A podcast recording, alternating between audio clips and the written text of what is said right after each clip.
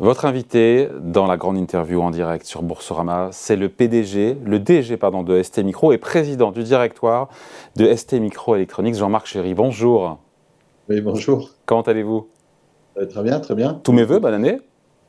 Très bonne année à vous et à votre famille. Pareillement. Ça commence bien pour ST Micro. Euh, D'ailleurs, euh, premier groupe euh, du CAC 40 a, a publié ses résultats euh, aujourd'hui pour le quatrième trimestre, également pour, des, pour ses résultats annuels 2022. Doublement donc du bénéfice à 4 milliards de dollars l'an dernier. Chiffre d'affaires en hausse de 26% à 16,1 milliards de dollars. On dit quoi? On dit année record, année historique pour ST Micro? Non, c'est une, une autre étape euh, vers euh, l'ambition qu'on a partagée donc avec euh, les marchés et les parties prenantes d'atteindre un peu plus de 20 milliards entre 2025 et, 2027. Donc c'est non, c'est une étape, c'est une étape importante. Et l'autre l'autre l'autre point que, que, je tiens à souligner, c'est que on le fait aussi avec une, une dynamique de, de prendre du leadership dans l'automobile et dans le secteur industriel euh, qui, comme vous le savez, sont des applications de forte croissance euh, pilotées par euh, la transformation des véhicules, donc électrification, digitalisation, mais aussi ce qui est extrêmement important, c'est la décarbonisation de l'industrie et, l'automatisation de l'industrie. Hein, donc ces tendances de, sur lesquelles on est positionné, eh bien, on est en train de démontrer que de plus en plus ST est un leader dans ces domaines un quatrième trimestre qui est supérieur euh, aux prévisions. Là encore, c'est cette forte demande, encore une fois, du, euh, euh, de plus dans, l'automobile, dans l'industrie, dans la décarbonation de l'économie, qui explique encore une fois que tout ça vous pousse Oui, oui, ça a été, ça a été clairement piloté, piloté par ces, deux. on a souffert sur le marché de la, téléphonie mobile globale, hein, et ça depuis le troisième trimestre. Hein, on, on, voyait venir les choses progressivement. Et puis, on a beaucoup souffert sur euh, euh, les disques durs des, des, ordinateurs personnels, où là, vraiment, le, le marché s'est écroulé. Qu'est-ce que ça représente, ces deux segments-là, pour vous? Bah, Si vous voulez, l'électronique euh, personnelle, donc les, smartphones et associés, et puis les infrastructures de communication et, et le, les périphériques informatiques, les deux représentaient euh, en, 2000, euh, en 2022 à peu près 30, euh, 38% du chiffre d'affaires. Et sa vocation à, baisser structurellement, puisqu'il il y a la montée en puissance, encore une fois, de tout ce qui est plus dans, l'auto et l'industrie? Bah, Stratégiquement, on se positionne pour faire 70% automobile industriel et 30% électronique personnelle et, puis infrastructure euh, PC, communication, etc. Euh, bon, d'un côté, par contre, euh, en ayant une position de leader, donc en offrant toutes nos, solutions et nos produits. par contre, sur la partie personne électronique et, et, infrastructure de communication, en étant beaucoup plus sélectif, c'est-à-dire en s'y présentant à chaque fois qu'on est convaincu qu'on offre une vraie différenciation. Bon, par exemple, c'est nous qui fournissons toute l'électronique euh, de Starlink. D'accord, ok. Juste un petit mot sur 2023. J'ai vu que vous visiez euh, entre 16,8 et 17,8 milliards de dollars de chiffre d'affaires. La croissance, elle viendra d'où, j'aurais dire, en termes de zone géographique euh, et aussi d'activité? Bah, C'est principalement le, secteur automobile et industriel sur lequel on, a planifié de croître plus vite que le marché qu'on adresse. pourquoi? Parce qu'encore une fois, on est positionné stratégiquement euh, sur euh, donc euh, le véhicule électrique qui est en train d'accélérer. Hein. Vous savez que dans l'automobile, on peut dire que grosso modo, la, production de véhicules en 2023, elle sera assez atone, hein, 85 millions de véhicules, alors qu'en 2022, c'était 82, 83. Par contre, vous avez une accélération des véhicules électriques, donc ça, c'est le point numéro un. Par contre, vous avez une forte pervasion euh, des semi-conducteurs dans, les véhicules, donc une augmentation du, contenu, puis la digitalisation. Donc, donc, euh, donc nous allons croître plus vite que le marché automobile euh, en termes de semi-conducteurs parce qu'on a les bons produits sur les bonnes applications. Et même chose sur le secteur industriel. Ça veut dire que cumulé sur ces deux secteurs, on devrait avoir une croissance high teens hein, de l'ordre entre 15 et 20 sur le marché équipement de communication et, et computer, on devrait être très très légère croissance, comme le marché. bon, là, on a des projets qui fonctionnent bien. Par contre, l'aspect périphérique informatique, disque dur, sera encore faible.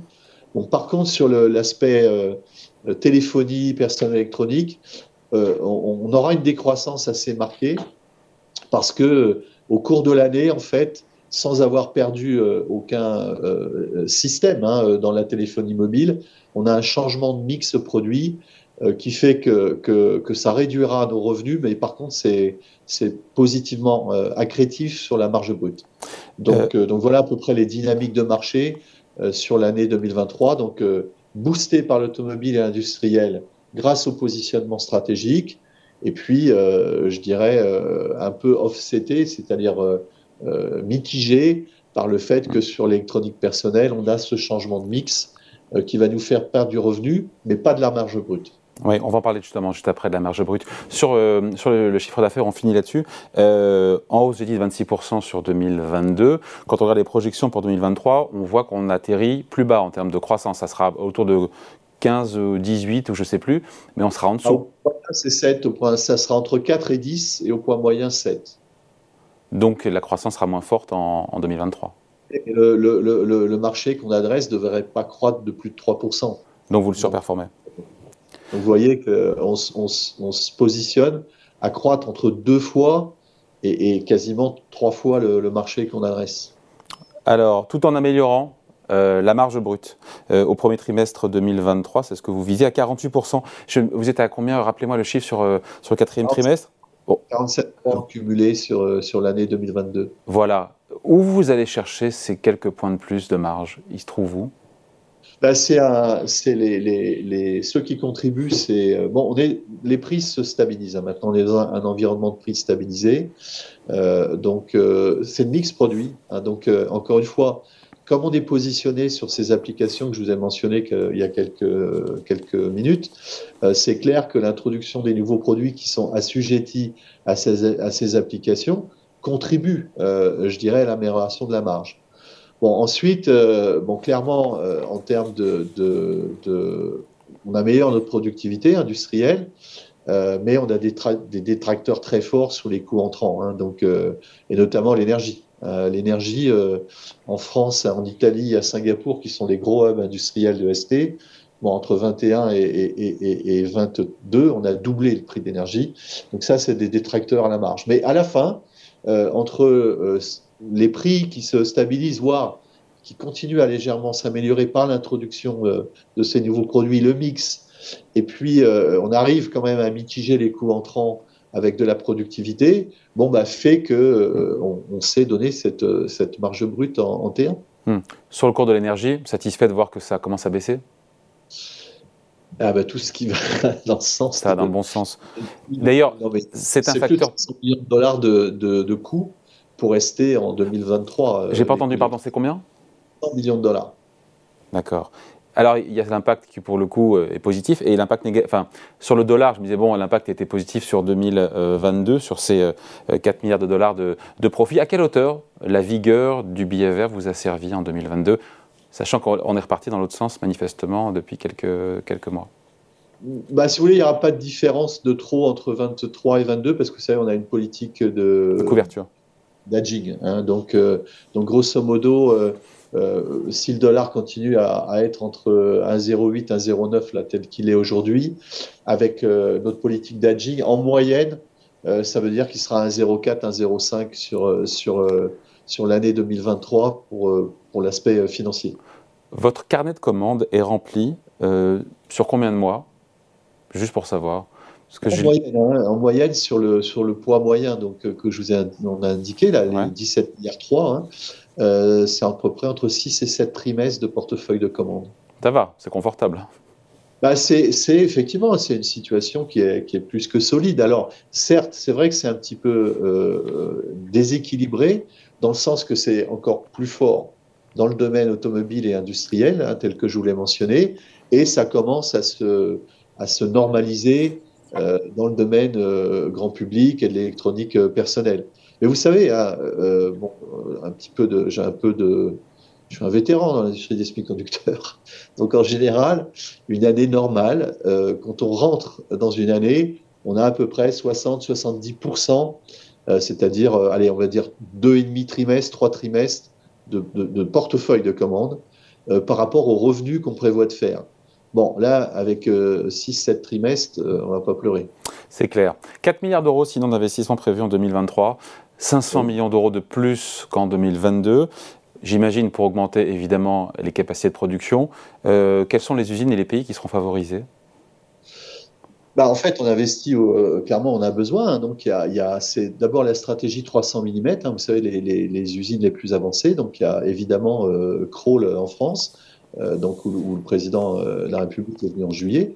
vous savez, quand on a annoncé notre projet avec Global Foundry. Donc là, on va investir là, matériellement à plus d'un milliard euh, on va investir en Italie, donc dans la dans, dans l'usine sœur hein, de à Milan, euh, à Gratte, euh, donc à peu près 700 700 millions. puis on va investir fortement en Sicile pour le carbure de silicium. Donc à la fois dans les dans les capacités pour faire les produits, mais en amont. non nouveau à faire le, la matière brutale, donc ce qu'on appelle le lingot de carbure de silicium. Donc voilà les, les trois les trois blocs principaux, c'est Kroll, c'est Milan à gratte et, la Sicile. Euh, l'augmentation de capacité sur les 4 milliards, c'est à peu près 80% de nos investissements. Hmm. Un petit mot de la Chine, de cette réouverture express euh, de l'économie. Euh, China is back to business, manifestement. C'est une bonne nouvelle pour vous, ça hein? Oui, très très bonne. Bah, J'étais en Chine, moi, fin novembre, hein, juste avant la réouverture. Hein, J'étais un des premiers CEO à retourner là-haut. Et euh, donc, euh, on sentait bien que ça allait se passer. Écoutez, euh, on n'a aucun problème opérationnel là depuis qu'ils ont réouvert. pas d'impact sur nos usines, pas d'impact sur la logistique. Donc, bon, là, ils sont partis en vacances, je pense, bien mérité avec ce qu'ils ont, ce qu'ils ont eu. Euh, D'abord, on a, on a même récompensé nos employés spécialement en Chine pour qu'ils euh, profitent de ce nouvel an chinois. Bon, voilà, on attend avec impatience euh, le mois de février, le mois de mars. Vous savez qu'au mois de mars, il y aura des réunions importantes euh, pour décider des, des, des stimulus pour l'économie chinoise. Bon, nous, on pense que, que l'économie chinoise va, va réaccélérer à partir de T2 et, et, certainement sur la deuxième partie de l'année. Quels sont donc les vents contraires aujourd'hui, les vents adverses auxquels vous faites face chez ST Micro? Bah, les, les, vents adverses, ce sont, euh, euh, je dirais, bon, bah, le, le, marché euh, grand public, hein, sur lequel on est quand même un peu présent, hein, donc euh, qui, qui, clairement est, est, est, faible là aujourd'hui. bon, il y a une espèce de consensus qui prévoit que ça redémarrerait à peu près sur la deuxième partie de l'année. Bon, maintenant, c'est simplement le fait d'opérer dans, dans, un environnement qui est très incertain. Hein. On doit, on, prend des décisions stratégiques lourdes. Investir 4 milliards euh, c'est quand même euh, euh, quasiment quatre fois ce qu'on a investi ça il y a, il y a 4-5 ans.